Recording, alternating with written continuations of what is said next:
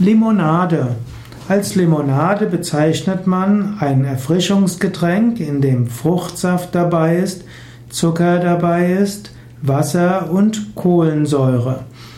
Bis ins 19. Jahrhundert war Limonade einfach Zitronenwasser, denn Limon heißt Zitrone und Limonade ist das, was aus Zitrone gewonnen ist.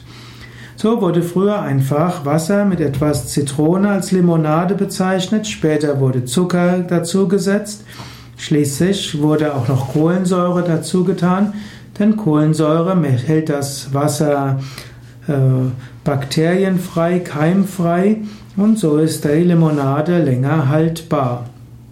Heutzutage gibt es auch Orangenlimonade und es gibt Hibiskuslimonade und tausend andere verschiedenen Limonaden. Man kann Limonade auch heute sehr gesund erzeugen, auch ganz einfach.